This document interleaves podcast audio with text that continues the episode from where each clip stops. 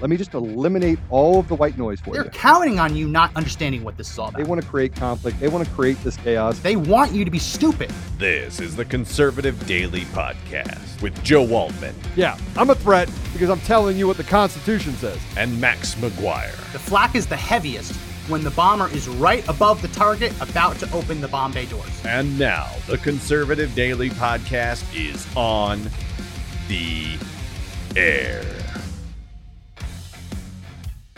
Welcome back to another edition of the Conservative Daily Podcast. My name is Max McGuire. Happy Tuesday to everyone. Just a few days left until the weekend. Psyched about that.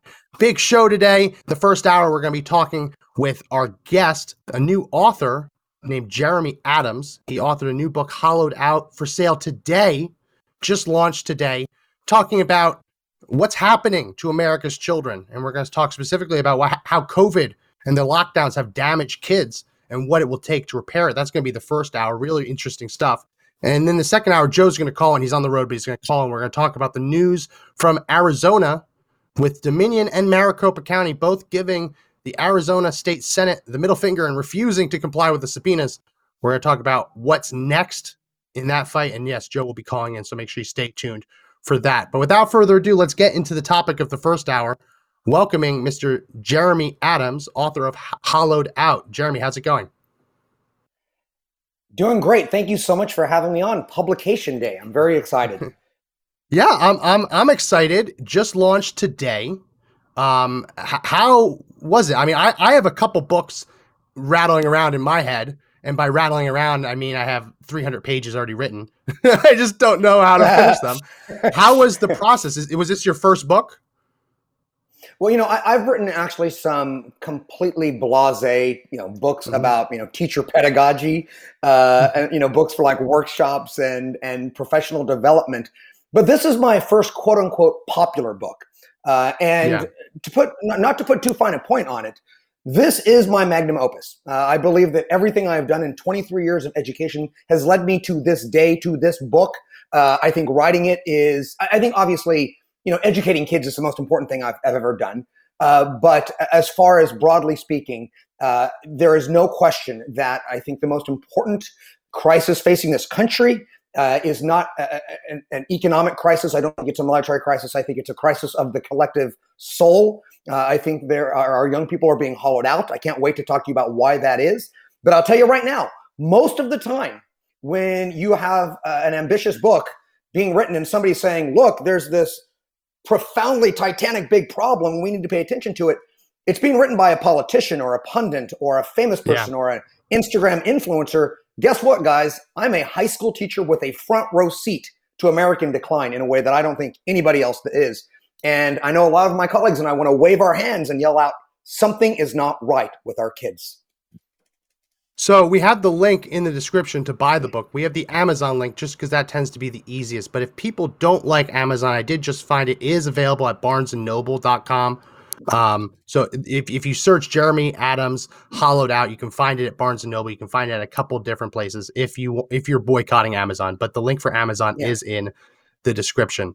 Um, so why don't you tell us a little bit about yourself? I, I got to talk to you a little bit before we went air. You're a teacher. You're teaching high school seniors and then freshman, sophomore in college. Talk a little bit about your experience as a teacher before we get into the book. Well, this is my 23rd year. Uh, starting in two weeks, I'll start my 23rd year as a high school teacher. I've been teaching college classes as well for 15 years. Uh, and I am an absolute, unapologetic, bleeding heart romantic of the classroom and also of the United States of America. Uh, so I, I majored in politics in college, uh, and I really, really the, the the idea of America, the idea that freedom is the soul's right to breathe, and that education is the most certain door to achieving our dreams, no matter what your background is. That romantic idea about what a nation can be, about the American experiment, um, I really fell in love with that in college, and I I wanted to share that that that hope, that vision of, of what education can do for anybody, uh, regardless of who your parents are, regardless of your skin color, or anything else. Um, and so I've I've been a very passionate teacher of American civics for 23 years. But I'll, I'll tell you, Max, in the last five to 10 years, I have noticed some very profound and troubling changes in in the behavior of our young people. First of all, I love my students. I think they're great. There's a lot of wonderful things about my young people, and I hope our, our listeners today understand this is not a this is not a cranky curmudgeon book uh, you know, written. First of all, I'm way too young to be a cranker or curmudgeon. Okay, you got to be at least 60 years old.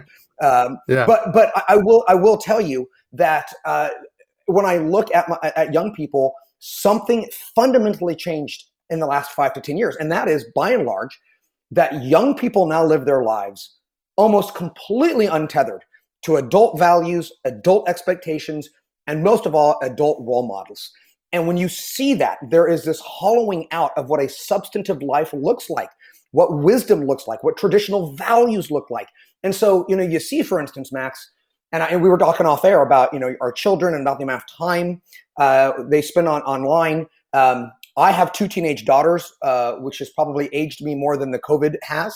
Uh, and what's interesting is the amount of time my students spend on these devices. You know, before before the lockdown, they were spending nine or 10 hours a day. Yeah. And what does that mean? You know, what does that mean? That means that they're not dating, they're not reading, they're not going to the movies, they're not going to football games. They, the young people I teach today have so little knowledge of traditional religion. It's not that they reject it, they don't know anything about it. It's not even a yeah. possibility. And and so we can go on and on about this, but they're lonely, their mental health is bad, they are the least patriotic generation in American history by far. The desire for marriage and family isn't free far Paul, one in five millennials say they don't have a good friend. Uh, it goes on and on. Well, you talk about uh, screen time. I mean, also with with the internet, right? I mean, the internet yeah. is the greatest gift we could have for education. I mean, uh, I I've mentioned this a couple times during the lockdown. I just wanted to do something, make a side gig. I created a fish store in my garage, and uh, I never would have been able to do that 20 years ago, I would have had to go down to the library, learn about saltwater fish. Every bit of information is at my fingertips. It's the same with kids today. Every bit of the collective knowledge of the human race, with the exception of a few things that are classified, is available to every individual within seconds. So nothing is unknowable, nothing is unlearnable. And it, it was supposed to be the great promise of of the upcoming generation that kids coming up now would be smarter because they wouldn't be bound by textbooks. They wouldn't be bound by learning what the textbook authors want them to learn. They'd be able to expand their horizons. What we've seen is some kids have have done that. That's why we continue to see like 12 year olds graduating from Harvard, right? That wouldn't have been possible 30, 40 years ago. It just wouldn't have been. So we still have, we obviously, there are some kids taking advantage of it. But I think the problem is that kids are using technology for the wrong reasons. They're they're catching up on pop culture. I mean, there's no pop culture factory at the end of college where they're going to be able to earn a living based on their knowledge of the Kardashians. There, there just isn't, right? so I, I, I like to get on at, at technology screen time. Yeah, it, it is definitely it is a brain suck. But specifically, what I see is that it's how it's being used, right? It's how it's being used because if kids were on their screens learning advanced chemistry, right, that'd be one thing but they're not. They're, largely not. So, um, go ahead. That's that's exactly no. That's exactly right. Uh, and, and and your observation is is right on on a few different levels. First of all, isn't it always the case that we think a certain technology is going to be used for you know behavior A and it goes to some sinister yeah. behavior B?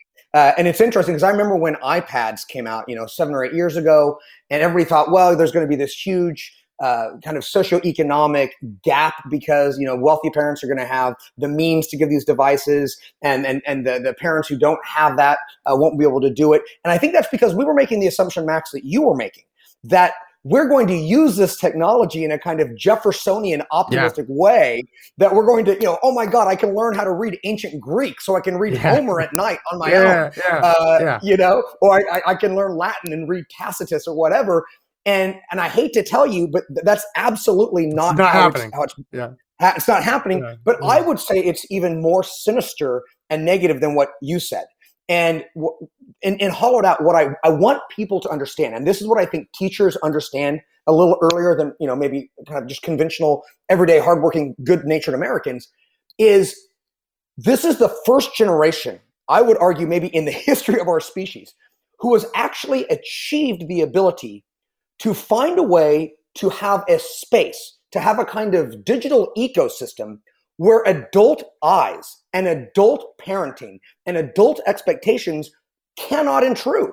So, I mean, every generation in history would love to have a, a, a room in their house where mom and dad can never come so they can look at whatever Yeah. they want, talk however they want, do whatever they want. And I would tell you that this is the first generation that has actually done it. I mean, I have this, I was talking about my teenage daughters. My middle child had this great quote, and I think I put it in the book, where I'm talking about how the adults have a tough time keeping up in the technology so that we can, you know, actually supervise and observe what you're doing. And my middle child said it best. She says, You're going to lose every time Yeah. we yeah. start out with this you know this is our baseline and so you know i think that because for some reason uh, i think that for some reason uh, i follow my daughter's twitter account or uh, instagram account that somehow i'm being a good parent.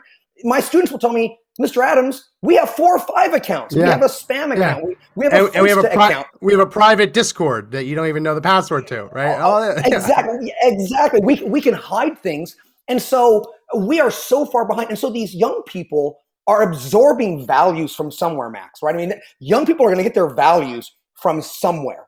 And two things i want to say here and then I'll, shut up for a while the first thing is there's this great quote in the book from a dean uh, in arkansas and he i don't remember if it was junior high or high school dean and he constantly is confiscating phones and he has this quote where he says the amount of filth i mean like pornography, violence, vulgarity, the overwhelming amount of it that these young people are consuming at a young age would shock you.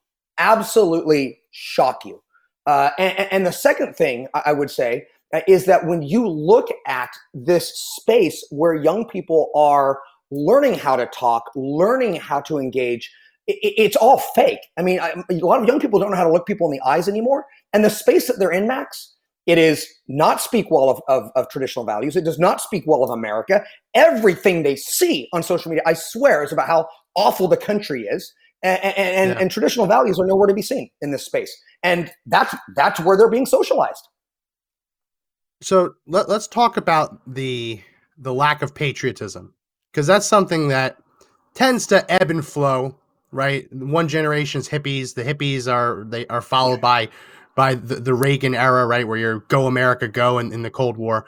Um, so it kind of goes up and down up and down. But here the, it, it seems a little different it, it- seems like uh, we've been told that it, it's it's globalism that globalism is what's doing this that it, it's looking beyond borders and and we're all part of one great human family. I don't buy that at all. I think it's apathy.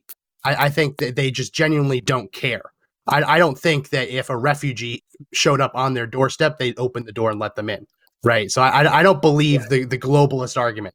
They still lock their doors at the end of the night to me it, it seems like apathy and it seems like to your credit what you're saying that there's no par- parental figure there to teach them, just like there's no CCD teacher to teach them Catholic. uh, I'm a Catholic, so I went to CCD, but there's no like religion school to teach them religion or, or faith. Um, they're getting it from the web, and as you mentioned, the web is a dark place. The majority of the internet is pornography. That's just a fact. Yeah. Um, by by, by Well, well, it- terabyte. Well, what you're what you're saying is, is is fascinating because, and let me kind of piggyback on that a little bit. You know, one of the things I noticed is when I first started teaching. I think I started my my first year teaching AP Government was 2003, uh, and the next year we had this big election party when it was you know Kerry and Bush, and uh, I remember the first I don't know 10 years of my career, my my 17 year olds and my, my my college students, we would talk about issues and they would talk about what their mom said or what their dad said Yeah. or what their older brother said about politics, which is natural, by the way. Uh, you know, you, you, you listen to what your parents say, and, and you know, naturally, we kind of go that direction. And one of the things, and, and this is what I would say to all the people out there that are saying that this is just a grumpy book against the young people, which it's not, is what's different though. In the last five or ten years, my my students, even the ones that come from what you would call traditional, solid, privileged homes, nobody talks about mom and dad. Nobody talks about their older sibling. Who they are listening to is profoundly different. Now, I don't want to get too personal here, uh, Max, in front of thousands of people, okay. but I'll tell Yeah. you right now, I my my oldest daughter and I, we have had to stop talking about politics because the I'm looking in the other room right now because I don't want to be too loud. The things that she says about America or about economics or about social issues, yeah. it drives me up the wall. And I bet you I'm probably not as conservative as most of your audience. I consider myself to be conservative, but probably not as conservative. And it just it, it the things that she said, and so we've just had to stop talking about it because yeah. the things that she's hearing from out there. And so what I would say to you is one, the kids don't know much, right? They're not reading, they're not watching the news. You're more likely to read a novel nowadays at 13 years old than 17 years old because you now spend all your time on social media. And so when you don't know much about the country's history, and then what you do know is filled in with all this negativity, no wonder one out of five yeah. millennials say they see the flag as a sign of hate. No wonder 18 to 29 year olds have a more positive view of socialism than capitalism. Um, you know, and so when there's a void, when nobody else is speaking, that's what they hear. Yeah. It, it's it's interesting. I mean, I, I think we're going to see a countercultural movement. I mean, I, obviously, you had the hippies kind of rising up against the conservatism of the white picket fence, uh, husband wife right? So the hippies were in in large ways a reaction to that. I mean i know friends from high school who in high school were total free spirits right? Um yeah. after high school they became like devout uh, orthodox jews. So i mean obviously that's their belief system but it's interesting how people who are countercultural i mean today there is no better way to be countercultural than to be a conservative, to, to go yeah. against the grain, to, to swim against yeah. the river, right? Yeah. Um, so I, I think we're going to see that, but I think a lot of the push to stamp out, um, uh, to impose political correctness is to try and root that out early on. Yeah. Right. Well, and the thing, you know, in, in the book, you know, the book is organized by, you know, hollowed out selves, hollowed out homes, hollowed out schools. And the last chapter is called Hollowed Out Democracy. And what bothers me so much about the way that young people look at their country, and again, it is this negative cauldron and stew of of, of just relentless, biting, jaded, cynical, pessimistic stuff. Um, you know, I'll never forget a few years ago. You know, I mentioned uh, Grant as somebody who I thought was a kind of an underappreciated president, right? An American. I'll never forget a kid said, "Oh, you mean the alcoholic?" You see, so many of these young people, all they know about uh, somebody, like you know, you have these I don't know about you, but I, I, uh-huh. I'll look. I'm looking right here on my shelves. I like these kinds of ridiculous 800 page Ron yeah, Chernow yeah. Bi- biographies, right? And when you read those biographies, it's weird how you you like you realize these people are human, but then you also realize mm-hmm. they're extraordinary humans. So you kind of going up. And what what social media has done is it allowed them to have a very easy takedown of everybody who built this country yeah. and have nothing but you know a complete cynical snide disdain for them and what bothers me about that, Max, is, and I, I don't want to get emotional here, but America is more than a place. It's more than a document. It's an idea. It's what Lincoln called a proposition. And what worries me so much about you know stuff like the critical race theory, which says it, the American idea is a lie, um, that the, that natural law is a lie, that the Gettysburg Address is a lie, the Fourteenth Amendment is a lie, Martin Luther King's dream is a lie. Is if if you have a whole generation that doesn't believe in the American proposition, that doesn't believe in what Jefferson called Americanism, then what are we? You know, when you say that we are we yeah. the people, where where's the the? Where's the unum in e pluribus unum if you have a whole generation that fundamentally thinks it's cool to hate your country and to feel no bond to your fellow citizen? I, again, the, yeah. this is an experiment. We are more delicate and, and, and hollowed out. We I talk about this. If, if you understand how delicate the fiber of a democratic society is, then this generation will scare the hell out of you. Yeah, it will. Um, so we talk about on the show a lot censorship. The, the, we're very against censorship. We we like the free flow of ideas. One thing that I think is absolutely true is the kids aren't able to learn these anti-American values or, or anti-American sentiments, or, or as, as, you mentioned, calling oh oh Grant, he's the alcoholic, which I think, in fairness, anyone before who served as president before probably 1900 was an alcoholic. lots of alcohol, yeah. lots of alcohol yeah. in, in, the White House. Yeah. Um, the only way that takes root is by that being given a voice, and I think it's really interesting that the crowd that's now going after disinformation right? It's all we must stamp out disinformation, disinformation, disinformation. They're the ones who have gained prominence by peddling. I don't want to call it disinformation because if he was an alcoholic, it's true. But when it's not presented in the proper context, it's a problem. Like on the show, we always say we want to study America, warts and all. We want to study Yeah. the, the Confederacy because they, they were very flawed people. I'm no Confederate, right? I'm a I'm no good old boy. I was born and raised in New Jersey. Um, but Yeah. you want to study that understand that there are complex impulses there. There are complexities that drove these men. It wasn't just slavery, though that was a huge part of it. And you want to learn so that you don't repeat the same mistakes. Whereas in current day, when you see, I'm just going to call them the left, but it's not just the left. There are definitely um, more moderates and conservatives who engage in the same kind of practice. They want to characterize something through a very tiny little peephole. They don't want to get the whole wide screen view of it. They want to say, as you said, oh, Grant, he's the alcoholic. Oh, Thomas Jefferson, he had he raped a slave and, and fathered a child, right?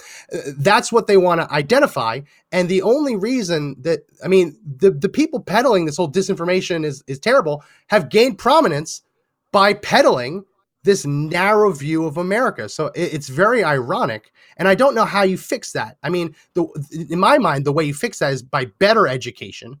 Though that might be too late for the kids who have already now graduated high school and college, because you don't censor it. Like the, the solution is never censorship. It has to be providing better education. The problem is if you want to provide that better education today, those people are censoring us. so it, it uh, how do you fix that problem? Because obviously we all know the problem exists. Beyond Well, the- just the fir- parents reading to their kids, how do you fix it?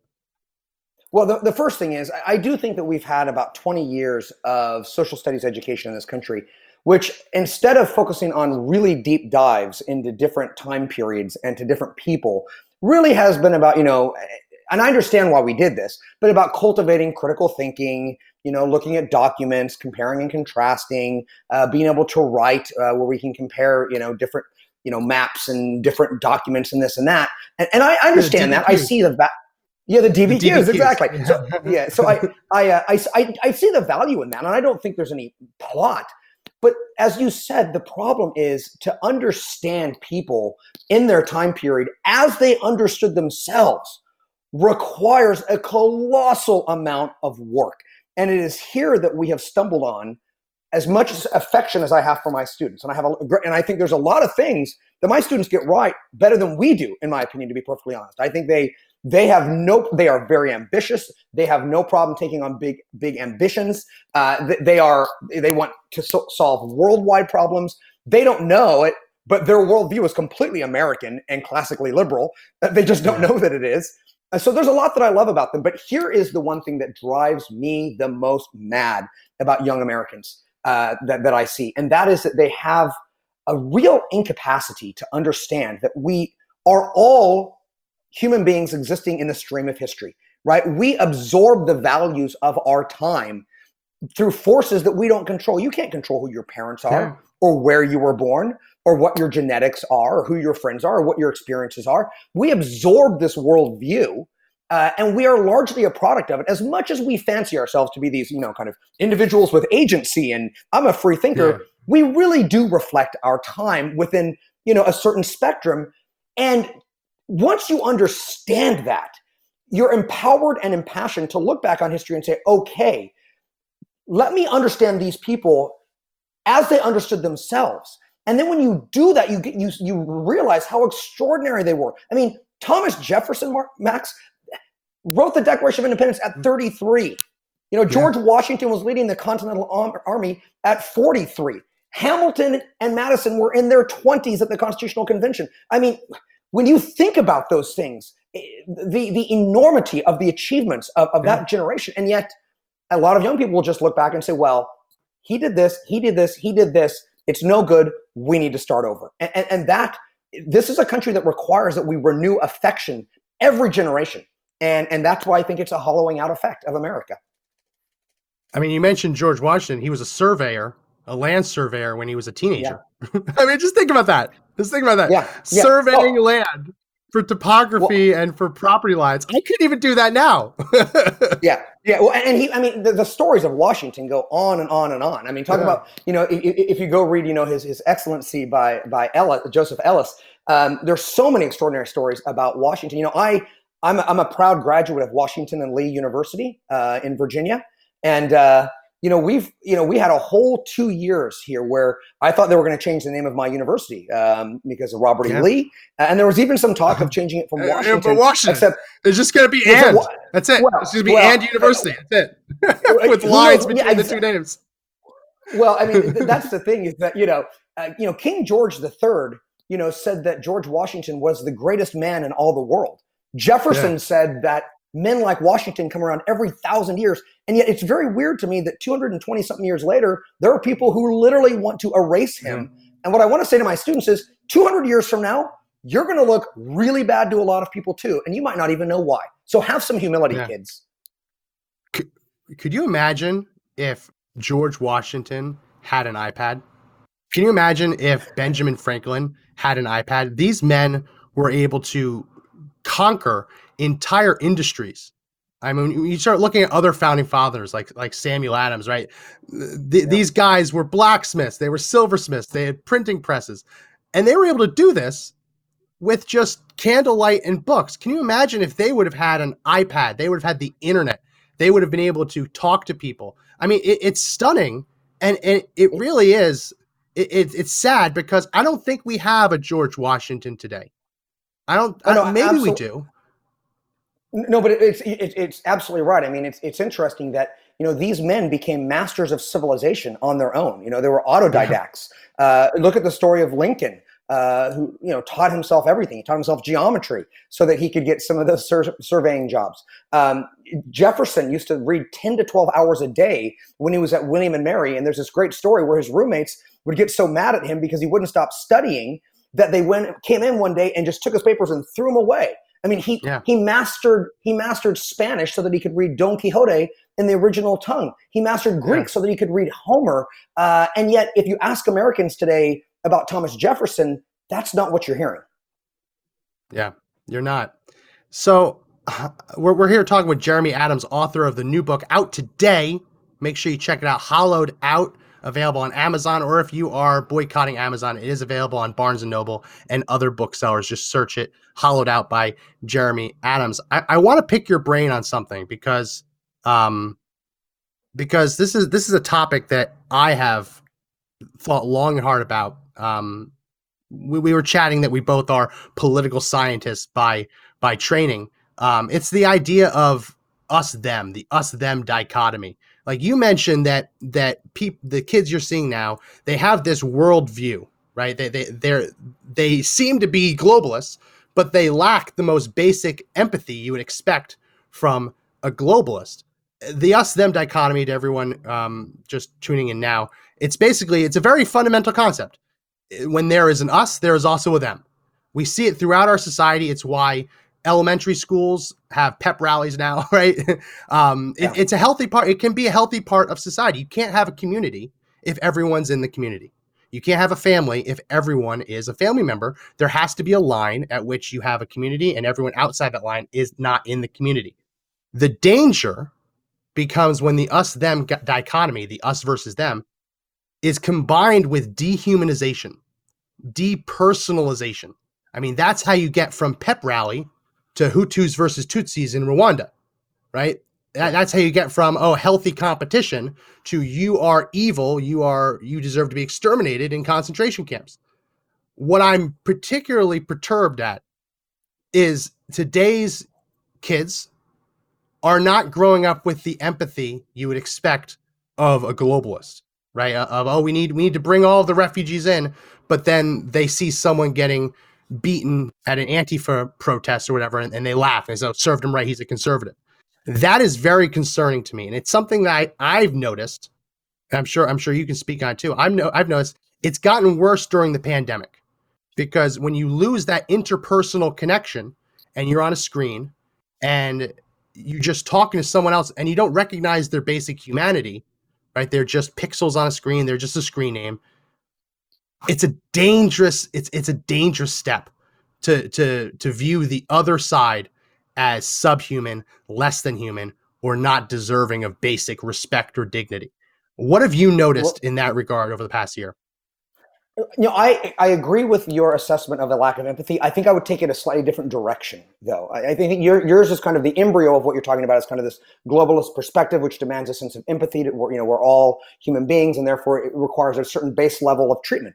What Yeah. I would argue, and, and this is kind of the, which I don't I don't disagree with, but but in, in, in Out, though, the, the reason why I argue that we have this poisonous political climate today, the reason why our democracy is being hollowed out, is because if you look at the things that tend to give people a sense of meaning and purpose, and I'm uh, I'm, I'm going to get deep here. I hope that's okay, Max. But Mhm. when, when we talk about when we talk about the human condition, when you talk about things like you know the Greeks used to talk about human flourishing, when they used to talk about the good life.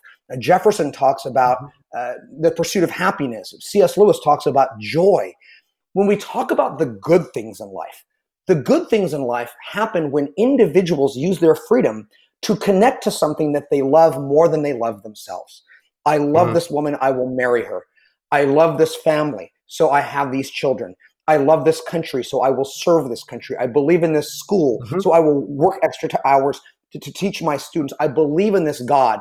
I believe in the Lord from my head to my toes, so much so that I realize that my desires are not as important as as what He knows is right for me. Right. So th- this these mighty connections that we forge in our lives that are hard, by the way. I mean, Max, you look like a young man to me. You know, you look much younger than me. I'll tell you right now. Wait till you get into your forties.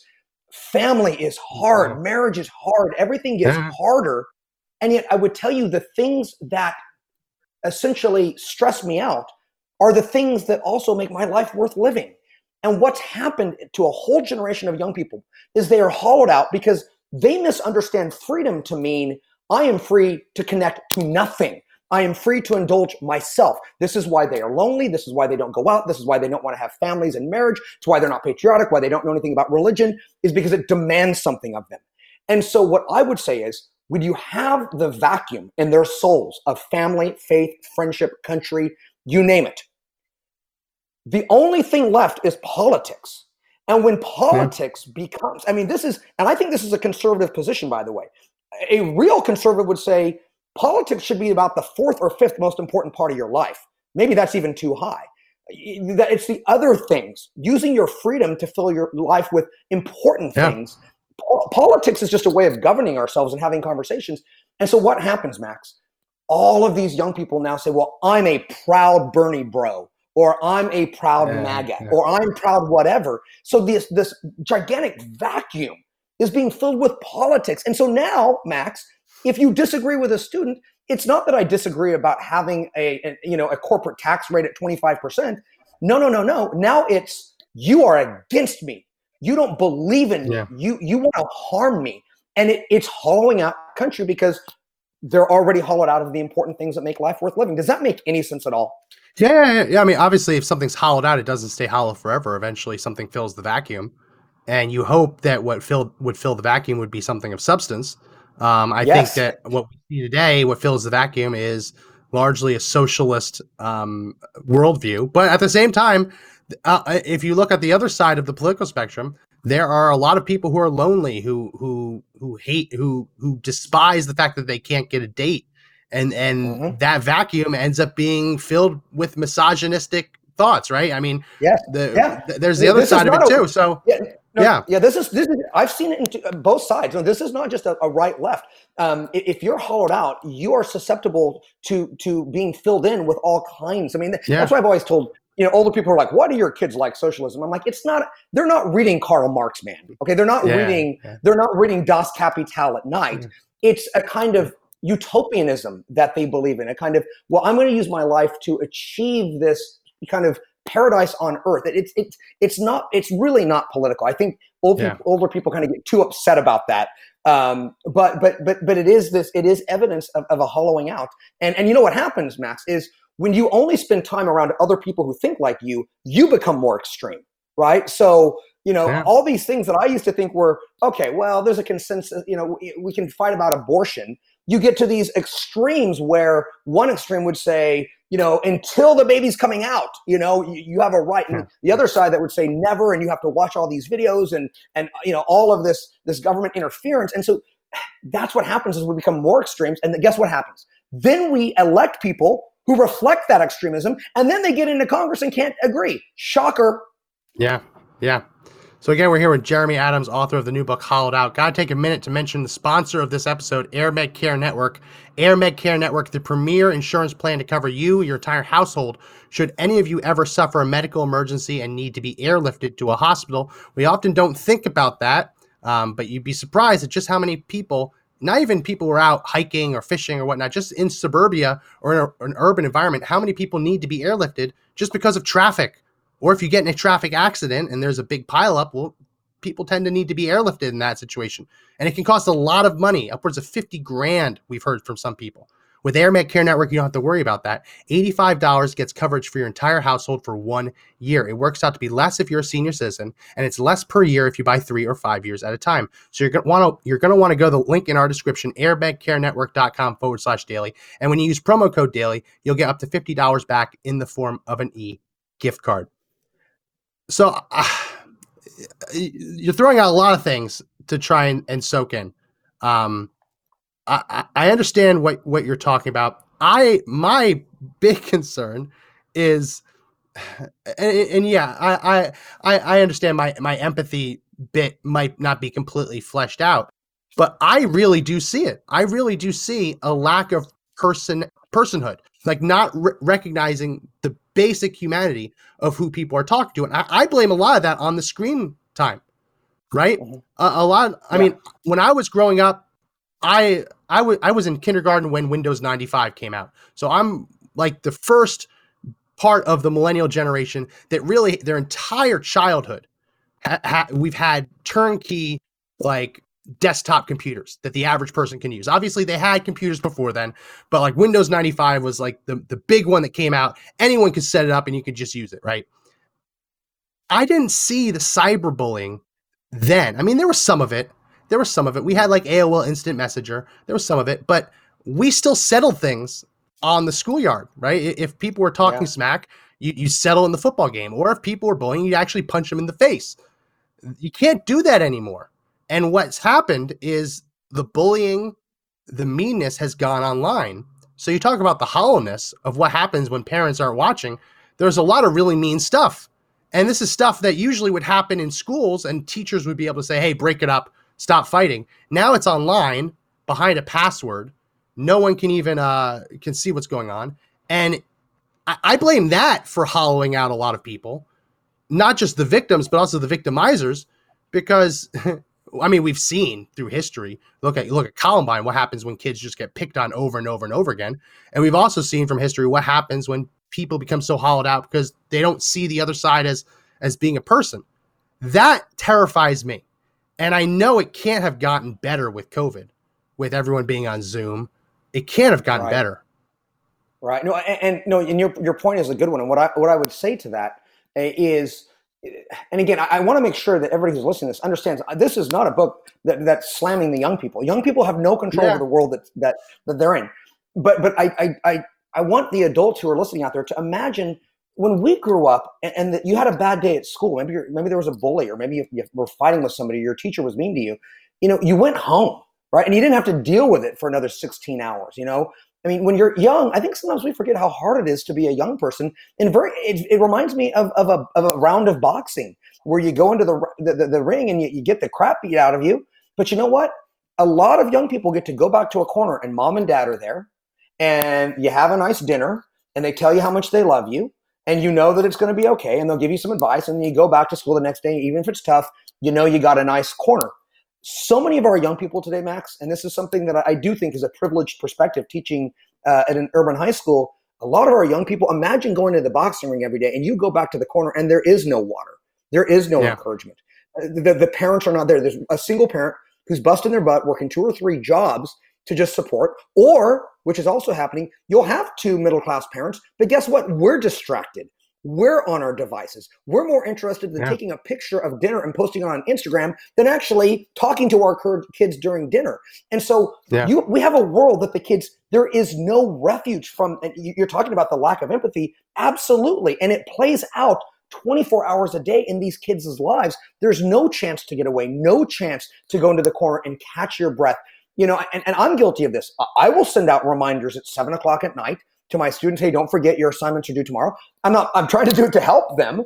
But the Yeah. fact that you, that, that it's always there, that's awful for your mental health. And by the way, if if anybody, I mean, and I know what people are going to say about the book, in- addition to you know you're just a fuddy duddy and you're picking on the kids, is you know they're they're, they're essentially going to say you know the problem with this book is uh, you know you're imposing you know patriotism and faith and conservative values. Th- That's that's not my my my biggest problem. My my biggest problem is the students aren't even aware of the options in front of them. Right? They don't even know they don't even know what the teachings of Christianity are, or Islam, or Buddhism. They don't know what the noble truths are. Uh, and, and that to me, having a lack of options, having a lack of information, having a lack of loving support in your corner every day, no wonder you're hollowed out. No wonder Yeah. that lack of empathy is really affecting your soul. And I'll add on to that what, what you mentioned about school comes home with you. It's also now, in many cases, broadcast for the entire world to see. So when something Oh, yeah. embarrassing happens to a kid in school, Yeah. it doesn't just follow them home with all the, the other kids nipping at them. It also gets put on Snapchat and TikTok and YouTube. So the entire world just saw you embarrass yourself. So there's not even the concept of, oh, you know what, this is just middle school. Next year, high school will be better. Because it's just gone out to a global audience. So there's no even escape there. It's, I'd be terrified to grow up in this age. And, I, I am so thankful I didn't. Uh, by the way, Max. And but but th- Yeah. then it gets even weirder. Um, and let me just kind of throw this out. There's kind of a weird idea. But what's what what I've noticed in young people is you have these moments in life that are important, that are decisive on their own. You know, graduating from high school or college, getting engaged, having a child, getting married. Um, you know, having your book published that you've been dreaming about for 20 years. You know, uh, like today. But there's this idea with a lot of young people that a moment is only wonderful proportional to how much other people are observing it and Yeah. liking it, which is Yeah. really it's it's kind of a if you think about it, kind of you know kind of uh, kind of in a, in, a, in a metaphysical way, it's like you yourself are not making it's not the moment is not meaningful on its own. It takes somebody else from outside It's like- looking at it. It's like the people, make it it's like the people, it's like the people who have front row seats at the concert and they're watching it through their phone as they're live streaming it or as they're videoing. exactly. Like you, you just paid for front right. row seat and you're videoing it and you're watching it through this little screen because you want someone else to see it later. Exactly, and, and not and great point.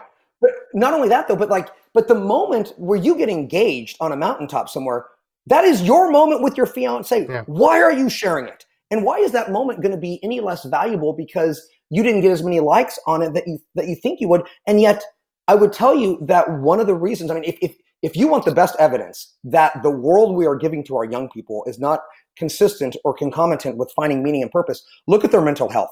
It is shocking how hmm. unhappy they are. Suicide has gone up over 50% from 2012 to 2017. Self harm is skyrocketing over 60%. The word that teachers, if there are any teachers out there, abu- oh, yeah, abuse. Um, and, and the word that I hear all the time anxiety. Anxiety, anxiety, anxiety. Young people are not happy. They are so lonely. They're so isolated. Uh, and again, I, like I said, if, if, if I could, I'm really happy to be a normal person. But if there was one situation in my life where I wish I was famous, I wish I had a big megaphone, it was for this book because I think a lot of people don't know what's going on. Yeah. No, I mean, you talk about anxiety. Anxiety is is at its core, it's the lack of an understanding of what's going to happen. So obviously there are hormonal imbalances that can lead someone to have anxiety disorder. But when it, when kids just don't grow up, uh, grow up and they, and there's no one telling them, oh, it's going to be okay. And every whenever they consume the meat from the media, it's like, oh, this virus is going to kill you. Oh, the the white supremacists are are marching when they're not. Um, Yeah. Like it, it's very easy to get kind of boxed into this belief that the world is more chaotic than it actually is. Like gen- relatively, the world is more peaceful than at any time since I've been born. Right now, at this Yeah. moment, and that's not to that's not to belittle any of the conflicts or or refugee crises going on around the world, but there is no major like huge battle going that's- on. There's no World War One, World War Two. So people get kids are getting fed this notion that everything's bad, when in reality, sure things could be better, but things haven't been much better. No, no, and I, I actually, I actually talk about this in the book. There's this absolutely weird duality with young Americans who think that their country is is so awful. Um, whereas I, I think you can make a very easy case that if pretend that you you know you don't know if you're going to be rich or poor, black or white, gay or straight, first generation American, or maybe you have somebody related to the Mayflower. Let's just say you have no idea where you're going to be born in society. I think there is no question that you would choose to be born in a Western liberal society today. Today, yeah. I mean, that's the kind of Steven Pinker argument from Harvard, which is you are less likely to die in conflict, you are freer, wealthier, healthier, more likely to live a life of your choosing, travel the world, acquire any information than any human being in the history of our species. And by the way, this extraordinary life was given to you by people who came before you, who you have a lot of disdain yeah. for, by the way. Yeah. And so, you know, I, I, think that what you're what you're saying is is is right on. Is that I think that ingratitude is a real spiritual sickness. That you know, I wrote a column two months ago called "The Death of Gratitude" in the American Classroom, and it resonated with a lot of people because I think a lot of young Americans have no awareness of how great they have it. And like you said, th- the problem is that every problem in the world you can now look at on your phone. It used to be that, you know, before you had these things, your immediate orbit was your reality. Um, but but I think it really does, you know, breed this negativity. You know, uh, George Will used to say, you know, journalists are negative because it's not our job to report on the planes that land. Fair enough, but that doesn't mean they, they they have. It doesn't mean that young people aren't obscuring the fundamental blessings of their life through the, the negativity of their screens. Yeah, no, the, the the biggest lie going around right now is that racism is somehow worse today than it was in the 1950s and 60s. I mean, it, it, it's so crazy. And that's not to, again, take away from anyone who has experienced racism in their life, but it's just, it is factually inaccurate to say that the Klan is as active now as it was in the 1960s, or that white supremacists are as powerful now as they were in the 50s and 40s and 60s. I mean, back then, white supremacists, KKK members, were literally the mayor of the town. They were the police chief, right? They were they were in charge of everything in certain areas of the country. And today, I mean, you look at what happened in in Charlottesville, Virginia. As as terrible as the things they were saying, they needed to come from all around the country to show up at Charlottesville right? You go back 50 yeah. years, you could have drawn from just Charlottesville and had just as big of a crowd. Yeah, that's that is that is a great point, and that's, that's something I want to you know something I, I, I wish young people understood more, which is that you know it's interesting um, when you look at the, the the huge kind of Grand Canyon divide between the way that older Americans look at America and American history and the way that current Americans look, or younger Americans look at it. it it's interesting because I think young people, uh, and I think they've learned this through things like the 1619 Project and, and, other places, and especially in social media, you know, they look at these awful moments in American history, and there are a lot of them. I mean, I'm big, I'm a big. We should know all of them. We should know all of our warts. We should know ab- about all of it. Let's not whitewash anything. Let's be honest about our history. But older Americans will look at these, these awful times of injustice and slavery and oppression, and they will say, I am proud to be an American because look at how far we have come. Right? Look at the progress we have made at living up to that national idea. 94% of the silent generation are proud of America. And yet, one out of five millennials think the American flag is a, is a symbol of hate because I think some, uh, uh, and I, I have this fight with my own children, they will look at an awful moment in American history, and again, there are a lot of them, and say, well, that's, that's America. That's the, that's the real America I'm not learning about. Whereas I would tell you the real America are not the idiots in Charlottesville. It's the people marching against them, right? It's the people saying those are not our ideals. That is not who we are. Uh, and when you look at the ratio of people, you're right. Look at the ratio of people marching for the hateful ideology over here versus people marching for classical liberal ideas. It's like 99.99% on, on, on, yeah. on the just side. That's a good thing about our country. Yeah. That makes me a proud yeah. American. So, you know, I would tell you, America it's not it's not slavery it's the 13th amendment america is not segregation it's the 1964 civil rights act the 24th amendment and the voting rights act does that make sense yeah. it's like it, it's these yeah. things happen but but the real america is what we do with it yeah yeah i i I, I don't know how to fix it. I'd love to get your your take on how you, we fix it. I know we talked a little bit about filling the void. Um, I just want just as an anecdote, I was talking with a high schooler um, a couple weeks ago, maybe a couple months ago, and we are just talking about America. He is way left. He's way left. And he, he's like, "America's bad. America's bad." I'm like, "Well, tell me, how is America bad?" And I kid you not, he says the Gulf of Tonkin, and I'm like, "What? Gulf of Tonkin?" Anyone who isn't well read in their history, it's basically what started the Vietnam War. And the North Vietnamese claim that that we did it on purpose. We claim that we were a- attacked um, in the Do- Gulf of Tonkin. That's what precipitated the, the Vietnamese Vietnam War. And this high schooler was like, "Yeah, um, American imperialism with the Gulf of Tonkin started this whole war against um, socialism, and it was it was one of the great human rights violations of of world history." I'm just like, "Who told you this? Who who who told you that the big takeaway from Vietnam was Gulf of Tonkin? Like, who told you that?" And I, Well, I don't and know how t- you get past that. Well, and I would tell you that I, I think it's absolutely fair game to talk about should we have gone to Vietnam. I mean, I think it's fair game. Uh, to But that shouldn't be- about- That shouldn't be the that first be the thing out of a high totality, yeah. schooler's mouth about why America's bad. Someone Well, told right. him that. Exactly and, and that's why like you know i always want to ask my students and i again i'm, I'm pretty liberal when it comes to free speech uh, like you are i mean classically liberal when i was growing up it was liberals who really wanted robust free speech it was conservatives who were more like well there sometimes can be moral harms to a Yeah. community or, or we need to you know and so it's kind of swapped a Yeah. little bit which i find interesting in my lifetime but it, it, what's interesting is that a lot of young people think that speech can be is violent or it's harmful and the best way to get rid of it ideas they don't like is to just simply censor it whereas again Yeah. i come from the john john stuart mill thomas jefferson modern supreme court by the way i think all nine justices on the supreme court are with me on this today the best thing you can do to a bad idea is give it a, an airing Yeah. and then shed some light on it. Sh- sign, sh- you know shine some facts on it.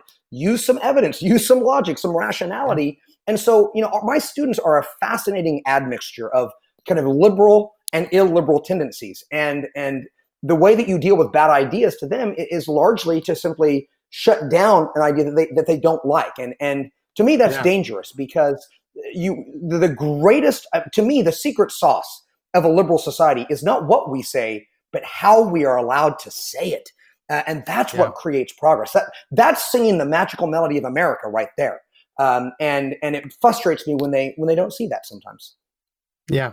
I'm gonna, I'm gonna date myself a little bit here, but I was in middle school when 9/11 happened, and when I look back You're at my baby. childhood, I, I I was in middle school when it, when it happened.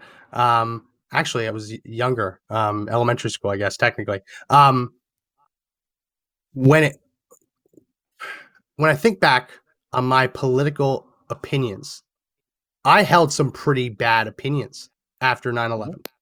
Opinions that today would fly in the face of basic conservatism like oh yeah they shouldn't people shouldn't have rights. We need we need safety right? We, government should be reading your emails and your letters right?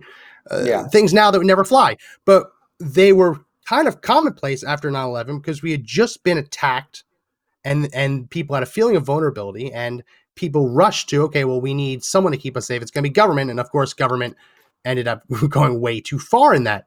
When i see today you talk about um, you were talking about how kids today want to censor speech. It's almost like they feel like they've had a 9-11 but they haven't. And it's almost like they've been convinced there's this 9-11 going on every day whether it's the white supremacists whether it's the fascists whatever ist or ism you want to add to it they've been conditioned to believe that they have they have been victimized at such a level that it's just okay to violate someone else's basic rights to keep you safe. And you say that, that speech is now violence. The crazy thing is, um, the crazy thing is that they also say silence is violence. So you don't really know what you what are you supposed to do. But uh, how do you how do you convince someone? How do you convince someone not to? How do you convince someone that they haven't been victimized when Well, they I mean, just one believe the- it? Well, well, what I try and do um, in my classroom is I, I try and talk about kind of the, the intellectual journey that free men and women are allowed to have. And what I, what I mean by that is, you, know, you talked about really bad opinions you had when you were in junior high, which I think everybody has bad opinions in junior high, especially about Mhm. fashion and friend and friends. But um, what I tell my students is, look, I'm I'm a 45 year old man. My political opinions at 45 are pretty different than they were at 35. And I hope that when I'm 55, because I've read a lot more, I've had a lot more conversations. I've grown up. I've had experiences that I will be even wiser than I am at 45. But that can't happen. That kind of intellectual and moral and political growth does not take place if you shut down points of view that you don't like when you're 18 years old. You know, and that's you know that's one one of the things I the, the gotcha game of politics I hate the most is where you take a politician who's been around for a long time and you say, well, 30 years ago or 20 years ago, yeah. I've always thought that's not a weakness. That, that's a sign of, of growth that you're willing to learn more and read more. And the, you know, everybody makes the joke that, you know, every 18 year old feels like they know everything, let them run the world. But I, but there is a kind of strident certitude sometimes in young people that they have a view of the country and of history that that that previous generations just didn't quite understand. And if you understood what they understood you wouldn't be so dang patriotic. You know one of the things that i find yeah. so patronizing is this phrase i don't know if you've heard this max do the work do the work. It's like i do not need to be told to do the work from a lot of people who don't know a fraction of the history or kids, the political science that i know that to you? kids are telling that to you oh no no no, no, no, no. But you see that like in, in, in oh, the yeah, broader yeah, culture, yeah. like you know, you're told to do the work. And by the way, I mean, to a certain degree, I agree with that. I mean, we should always be doing the work, right? But to say do the work so that you can, of course, come around to my enlightened point of view is highly patronizing. Um, we should constantly be doing the work, but not because uh, we're told what the destination is going to be. Yeah, no, it makes sense. Uh, again, we're talking with Jeremy Adams. His book, Hollowed Out, for sale starting today. Link for Amazon's in the description. You can also find it on Barnes and Noble. Um, Jeremy, we're, we're almost out of time, but for any parents listening, um, we have a lot of parents who listen, and we have a lot of good parents who who do everything that they're supposed to do. They they they read to their kids, right? They they're not helicopter parents, but they're involved. What is your recommendation to parents today, beyond just make sure your kid isn't in the on the dark web, right?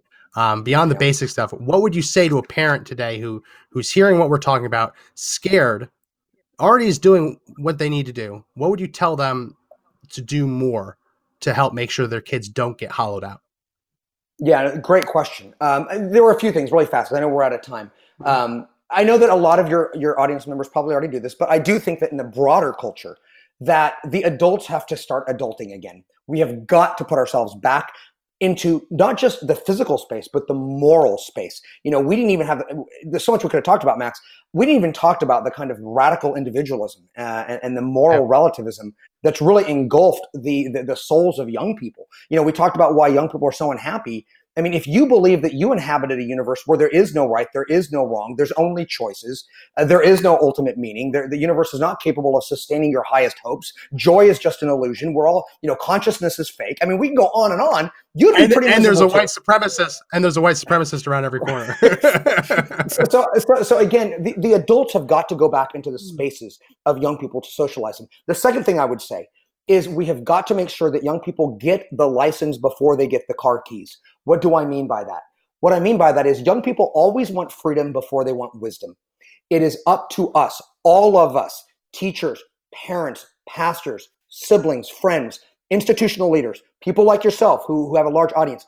We have got to model how to use freedom for young people. Young people don't know how to use their freedom well. Every young person just wants to do what they want to do but they don't understand that ultimately, you know, happiness and joy is about using your freedom correctly, not just yeah. to indulge yourself. And and two quick, really quick ones. Number two, sure. I think we've already covered this, but young people need to understand that you can be patriotic without declaring perfection. Right? Your country does not have to be a perfect country today or in the past to be patriotic about it, because your charge is to be a more perfect union not a perfect union. And finally, the last thing I would say is that we in the schools have got to stop being so therapeutic and go back to being academic. Uh, I, I, have no problem giving meals to kids. I think we should. Uh, for many years, we said, look, if you're not getting meals at home, we'll do it at school. If you're not getting counseling at home, we'll do it at school. If you're not being clothed at home, we'll do it at school. And yet, for some reason, when it comes to high expectations, when it comes to behaving, when it comes to you know inculcating the habits and values that allow you to be educationally successful, we say, well, we need to understand if kids can't do that and won't do that. No, no, no, no, no.